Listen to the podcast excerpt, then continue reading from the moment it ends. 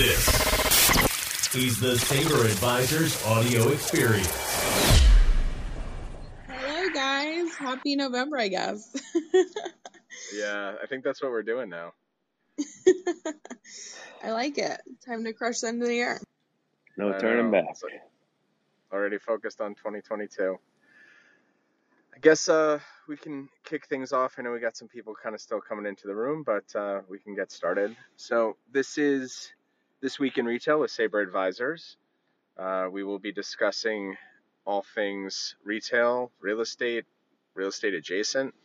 Um, as a reminder, we are recording this room. Uh, we are content creators, and uh, we will be repurposing this content. So if you come up to speak, just be mindful that you're being recorded.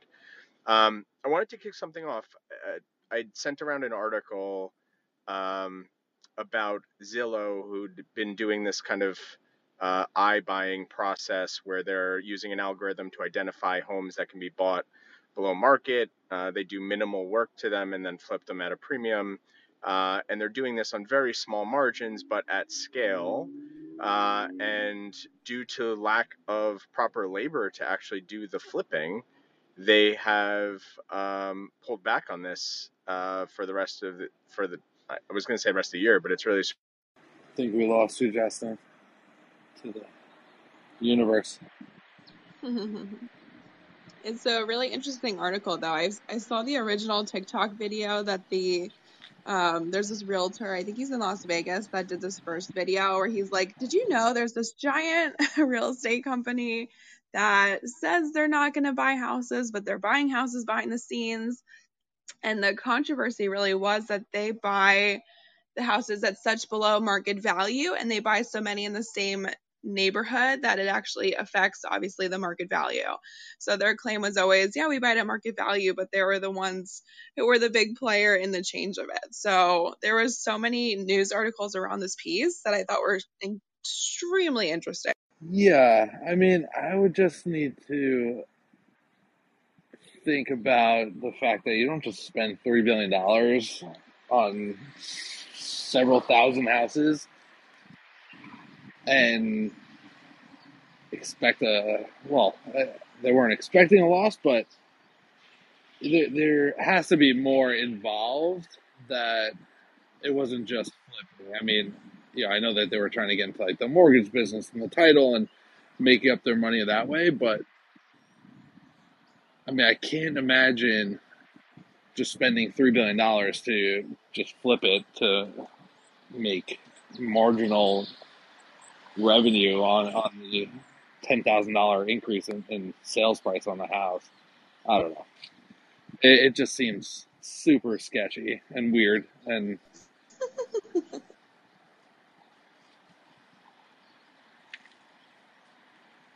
but now they have seven thousand houses to sell, so Right. Not a not a bad inventory for sure. second job. There's a job for you somewhere. Yeah, I mean, I think it just goes back to needing that local expertise, and you know, I think when when I was buying a house, you know, we looked at a couple of like Redfin listings, and it was a guy who had like all the county that any Redfin um, deal he represented. Had no idea about the house. I mean, you can't sell a house like that. No. It, it was terrible. I, I was asking him like simple questions, and he had no idea about the listing. I'm like, Oh my god. no, it was, it was awful to be honest with you. And like, you know, I don't think people realize, you know, trying to save, you know, a point or two on a commission fee, it's, you know, not going to sell your house because of it. So Yeah, it's it's definitely a big difference, and I think you you have a really interesting point because it's not like you drop three billion dollars and just hope for the best. I mean, they had an entire department called this buying with tons of jobs related to all of this actually, and this now means that there's a lot of layoffs coming. I think it was like a quarter of the department was getting laid off because they can't flip these houses. So it's not like it was just made up overnight type of thing. Yeah, I mean, I think there's just some industries that, you know, the, the tech companies think that they could just automate and, you know, take out the, the personal touches. and I definitely can see it in retail too. Um, but you you do need that you know actual person to, to help sell it and and you know have that face to face relationship. Yeah, totally, totally agree on that. Hey, look, Justin's back. Yeah, I was uh, I was talking for a while and no one was responding. I guess I, I hit some kind of snag. I, I apologize. I don't know where I lost everybody. No, no worries. We kind of were Really just, at the beginning, to be honest. yeah, we Okay. just kind of like continued. right at the beginning. Yeah. Perfect. Yeah, no worries. Uh, Kyle catch and I me were up. just What saying were that it's an incredible venture to kind of have to backtrack from. Yeah. I, I mean, I, Yeah. I, I got the sense that they were going to, you know, try to pick this up again at some point, but it's it's what I think is so um, frustrating, probably for so many people in so many aspects of life right now, with labor shortages, with supply chain shortages, with everything else. It's it's difficult to continue to move the ball forward um, if you don't have the right people and resources in place. And that could be on the manufacturing side, it could be on the implementation and execution side. It's just, it's, it, it doesn't seem like any um, industry is immune from this. And you don't think about simple things like, you know, uh, a, a, flipping homes. Obviously, you know, the, the amount of people who are doing construction to their own uh, places and needing GCs, et cetera, you know, is, is extensive. And I know it's hard to hire, for instance, a GC right now. But, you know, to do things like paint and carpet and then flip a house, um, you know, generally speaking, those are not, um, I mean, they're skilled trades, but it's a little bit different. There's there's more available labor for those kinds of things, you would think, but I guess that's not really the case. Yeah, and I, I was bringing it a little more to, to retail. So I'll I'll tell you a, company, a tech company that I'll leave unnamed for right now is trying to use their their data to analyze a market to figure out gaps in trade areas or new trade areas for some retailers to go into and using their data to pitch that retailer to take a space. So while you know you might have all the data to show that it, it might be a successful location, I think they're totally missing the point of you know having that personal connection and you know I, I just don't see any real estate director or C level person signing a lease on a site just because data says so. You know, Well, and and and I kind of know what you're talking about, so I'm gonna ask some leading questions for a second. But um, in this case, th- this group is acting as the tenant broker or the landlord broker. they would be acting as either the developer or the landlord broker representative, whatever. and and they're So on the basically saying side. they're using their da- their data and they're saying because you've you're in these other markets or this is your core customer and we can show that that core customer is here therefore you should take this space without a focus on you know the the we'll call it sort of nuanced things like you know access to the site or you know um, what someone in a in a market might know about who's actually shopping that shopping center et cetera Yeah, exactly. It, it's just taking away all those all those like personal touches that I think you know brokers really are, are valued in you know in delivering that, and you know they give that personal touch of that local landscape. I just don't. I just don't see how they could just sell a property based on data alone. And, I, and that's me- exactly what Zillow was trying to do. You know, Yeah.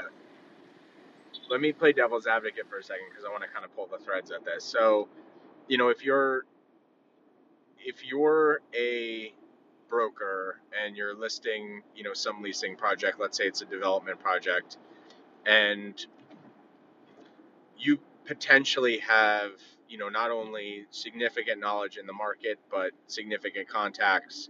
If it's a project at scale, you probably have not only local contacts, but national contacts as well to get in touch with all the brands that, that you might want. On the flip side, this competitor comes in, they don't know the local market, they don't know any of the local players, um, but they can go out and pitch those same national clients who, in reality, that's probably a lot more data driven to a certain degree, right? It's it's about having access to those people and those real estate directors, but there's the um, you know, if it's a high profile project, those folks tend to know where they need to be or want to be pretty quickly. So is it is it a matter of like because in my mind to me it's like alienating that local tenant or that character tenant or that regional tenant that this group may not know about or or have access to and there's also an aspect in my mind of i think when you're doing you know a, a large scale especially ground up either redevelopment or, or, or redevelopment project the merchandising and the actual uh, lease plan itself holds a lot of value in trying to create a, a destination location to me especially in you know we'll call it 2021 and beyond is about so much more than just you know having a couple cool national tenants. It's about creating something that's unique at the same time. Um, so you know if if they're not doing that or have more difficulty doing that is that the is that where the negative lies or is it more that you just don't think that they're going to be able to, to pull those national tenants as well? You know what's like let's delve just, into it a little bit more. Yeah i mean i just don't see how just based on data you can go to chick-fil-a right and and say this patch of dirt at this intersection, it's for you based on X, Y, and Z in comparison to your other stores. I mean, we, we know this many cars are driving by the site any given day, and it's, you know, that traffic pattern is your customer base coming from the office or whatever it is, right? Like that, that, that's how they're identifying it. Yeah, exactly. Exactly. And, uh, you know, I, I just, think that taking out any actual real people in it just doesn't do any justice for, for anybody because that, that Chick fil A executive isn't going to just sign off on that deal just based on some data that a third party company uses. You know, it's not even like their their own, um, you know, which which is a separate hurdle.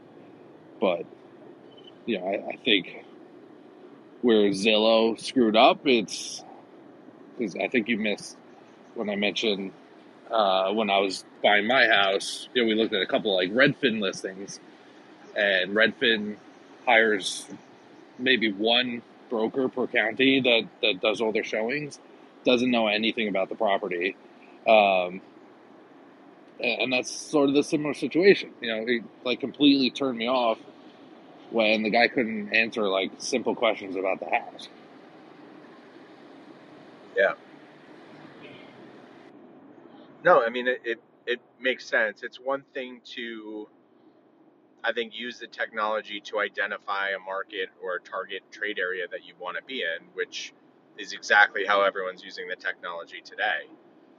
I think what's more nuanced and where it gets more challenging is understanding why that's the exact location you want to be in what challenges you might face along the way you know and uh, we'll use the chick-fil-a and piece of dirt example because i think that's honestly one of the easiest cases. Um, you know if you're saying look we know your core customers driving by this site every day. Here's how many of them are driving by. You should be on this piece of dirt it really doesn't take into account all of the the challenges that a chick-fil-a development with a double drive-through might face in that specific market in that specific area. And you know is there a reason why that site hasn't been you know brought to chick-fil-a in the first place? Um, you know are there you know have a number of other uh, you know qsr competitors tried to move forward on that site and were not able to get a drive through approved et cetera et cetera? So you know I, I i think and i to a certain degree, we're oversimplifying this, I know, but at the same time, um, and this is not in my mind a, a, a conversation about justifying our own existence. Uh, I think that, at least for the time being, I think the technology is an awesome tool, but it needs to be utilized in the context of an entire process, and the human component of that is a big part of that. And I think that's to your point about Redfin. Like, I think that's a big part of what gets lost in the residential side. Um, I think a lot of the agents themselves have become very commoditized, and you know, there's all these you know stay-at-home parents who will sell a couple houses a year or um, you know someone who dabbles on the side and they've got another full-time job and they they kind of flood the market and it dilutes what's really happening. And i think there's a lot of people who need real guidance need real help and support and there are agents that are absolute consummate professionals and do an amazing job and then there's also plenty of agents that don't really know anything and show up to a house and didn't take the time to do any research or know the neighborhood. And when you start asking questions about things like the, you know, local school system, they refer you to a website instead of giving you, you know, actual fact-based evidence or anecdotes, you know, based on existing customers or whatever else. So, um, look, it it kind of goes back to being a service business and taking out the service side of a service business leaves you with just really good data, I guess. I totally agree with your points, Justin. This is why we say it's an art and a science, right? You can use tech and use all the data to back your decision, but at the end of the day, we are dealing with humans and humans with businesses. So that does. Yeah, I mean, look, we We were we use got a, a ton of data, and you know, we we front load every client that we onboard with a whole bunch of analysis, but that all means nothing if you know we're not good at our jobs in in identifying actual sites in each market and it goes so far beyond the data you know we're you know then have to worry about co-tenancy and, and things like that which play huge parts in site selection. Um, so you know while we use so much data probably more than most um, you know it, it's not our our lead. It's you know to help our site selection Yeah, I mean, it, it goes back to it being a tool in the toolbox and using data from different data sets and different um, programs and different things to kind of come up with a compelling and, and thorough story of, you know, why some, someone should be in a spe- specific location or not.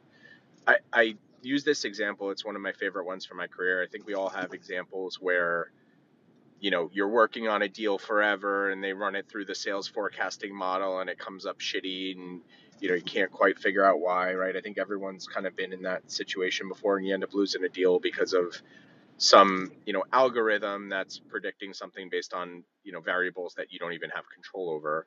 Um, but i had an example years ago that we were working on a i'll i guess i won't name the client but we were um, working on a redevelopment project. We happened to represent a particular restaurant that was very interested in being in this market. And because we were working on this development, we knew about this thing early. So uh, we introduced the, the tenant to the developer. It seemed like a great fit. Um, you know, the, the deal went very smoothly. Smoothly, we ended up negotiating the whole thing. Um, at this point, the tenant had recently hired a group to put together a very de- detailed, like 200 variable forecasting model, et cetera, et cetera, and spent hundreds of thousands of dollars on putting this model together and bringing this group on board. This, unfortunately, was the first site to kind of get run through this model, and it came back forecasting about half of what I would have anticipated.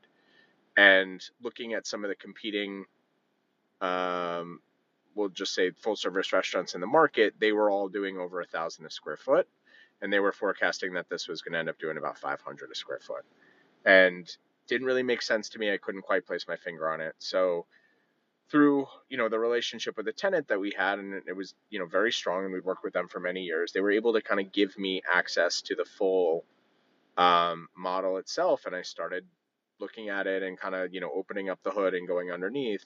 And one of the biggest negatives that they um, that that helped it score very poorly was the fact that there were too many restaurant seats in the market, so too much competition, which totally makes sense. Um, but when you really started breaking it down, and I started looking at the competitors that were listed, now keep in mind this is a full service restaurant, you know, lunch and dinner, weekends, bar, etc.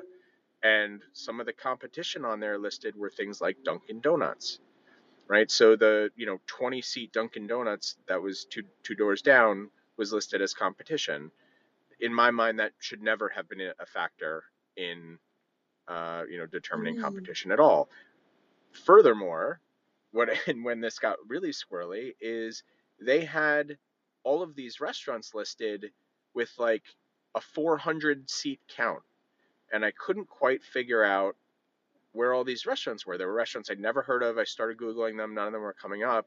And a lot of them were typos based on existing office tenants in the market and the office tenants' uh, employee counts. So, for instance, I remember there was a big factor because of this uh, pizza restaurant called Paza and Paza, and it said it had, I, I remember very specifically, it had 420 seats. I said, what the hell kind of pizza restaurant has 420 seats? So it turns out it's actually a construction firm, and that was their office, and that's where they were based. And it wasn't the only example, there were actually a few of those. So, you know, going through the, the data itself is only as useful as the tool is like well honed, let's say, and as good as you know the people are in incorporating the data and, and using it in a in an insightful way. So at least for the moment, I, I you know I, I think we're sort of uh, safe from becoming robots, but you know it does as the data gets better and better, it is entirely possible that that these things can go away, and and you know through algorithms this can be refined. So it is um, it is an interesting time for sure, especially you know things like um, you know all of the things about site selection that we typically look at. A lot of that can be quantified, uh, even though we know kind of at the end of the day that there there is a bit of an art to this. Yeah, I mean, it's you know, I think a lot of these tech companies saw, you know, what what CarMax does for cars, but they're not taking into account that like, you know, Toyota makes a, a million Toyota Camrys the same exact way, so you can actually standardize the pricing to it. Did we lose Kyle or did we lose me again? I lost Carl. Okay, I got nervous. It was me again. I think people are going to be surprised by this episode that we're not all like, yeah, all the tech forever. Woo. It it is funny because considering how tech driven of a firm we are and how much we rely on that stuff, it really just shortcuts a lot of hard work, in my opinion, that you know needs to be done to identify trade areas and target markets. But once you really get on that kind of ground, you know, ground level, granular level, like you still need to be able to be a really good broker and you still need to know what's happening in the market, have relationships with, you know, the landlords or brokers, be able to get information that, you know, is quote unquote off market, you know, and even things like sales volumes for independent restaurants or fitness concepts.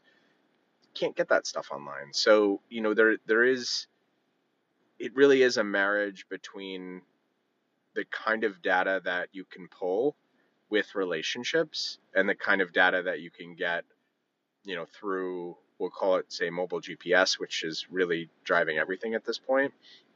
Um, and putting those things together, it's e- it's easy enough to figure out that someone is walking by your storefront every day. Um, it's a harder thing to figure out why, and it's a harder thing to figure out what'll bring them inside. And and those are you know those are all things that become the job of the, the real estate professionals involved in the process. And and to kyle's point like earlier you know when you're buying a home it's not could be an investment property but in general it's not an investment property that's your home. There are a lot of things that you want to know about that you know an, an automated process would never be able to tell you. And you really want to be handheld and comforted that the home you're buying is uh, you know a sound uh, place to put all of your money and you know not just start falling apart on you or need all these repairs or you know have it flipped in a really shoddily manner so And I think it's um it's I, similar I get for franchisees, right, Justin? Like people who are pouring their heart and soul into a business. I mean, we see it every day. People get very emotional about their decisions for a reason. So we need to be that service sounding board for them to make sure that they are fully on board with their decision and their investment. you know that's a really good point and i i, I kind of want to hear kyle's um thoughts on this too but it's one thing when you're telling a corporate client when you're looking at you know 20 deals nationally a year or whatever it is you know this is where you need to be and you know there's some consensus internally about what that that should look like but every franchisee that comes into a system has different expectations. Every franchisee has their own prejudices. They live in a certain market. They know it either well too well not well enough. Um, you know everyone that's coming in is is embedded in a specific community. It becomes i think more challenging to turn to them and say you know well this algorithm determined that here's where you should be. I think you you still need a person to kind of help decipher that for them talk to them about what's actually happening in their market and prove that that there's knowledge beyond just you know what the computer says to a certain degree Yeah, I mean, we, we deal with that all the time. Um, you know, and, you know, sometimes it's incredibly almost impossible to get through to the, the franchisee or whomever that this is where our customers are and where we should be.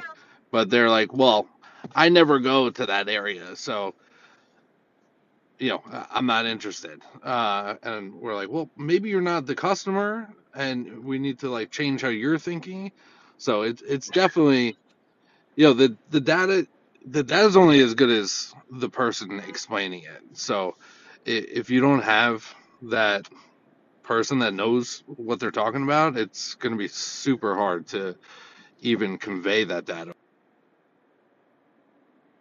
Yeah, and and people, this is not meant in like a, a a racial way in any way, but people have biases, people have prejudices about, you know, what things are in in their area, right? Like there's the shopping center they don't go to because they are never able to find parking, or there's the area of town they don't go to because it's on the other side of town and it's a little bit less convenient than than going over here, for instance. So, um, that that impacts their decision making process in a way that they're not even fully aware of sometimes That's and being able to be objective about it using the data is helpful but you still need to be able to like have that conversation and say you know in a very polite way like you're used to to operating in your way and you do things that are sort of in your daily commute or on your you know daily needs or you go shopping center at that food store because you like their meat selection but it's not it's not where most of the people are going or whatever the case may be. So, you know, being able to kind of translate that, like you said, Kyle, or, or, you know, explain that in a way that, I mean, they're not wrong for feeling the way they feel, but it's a, it's, it's their own kind of myopic view of what's in front of them as opposed to a, you know, an objective view. Yeah, no, exactly. And you know, a, a, great example. It, it, we we do uh, Prime IV, who whose main co-tenant is Orange Theory, and you know, we ha- we have a space literally right next door. All the data checks out, and you know the the franchisee is like, I didn't even know there's an Orange Theory. I don't even know what that is.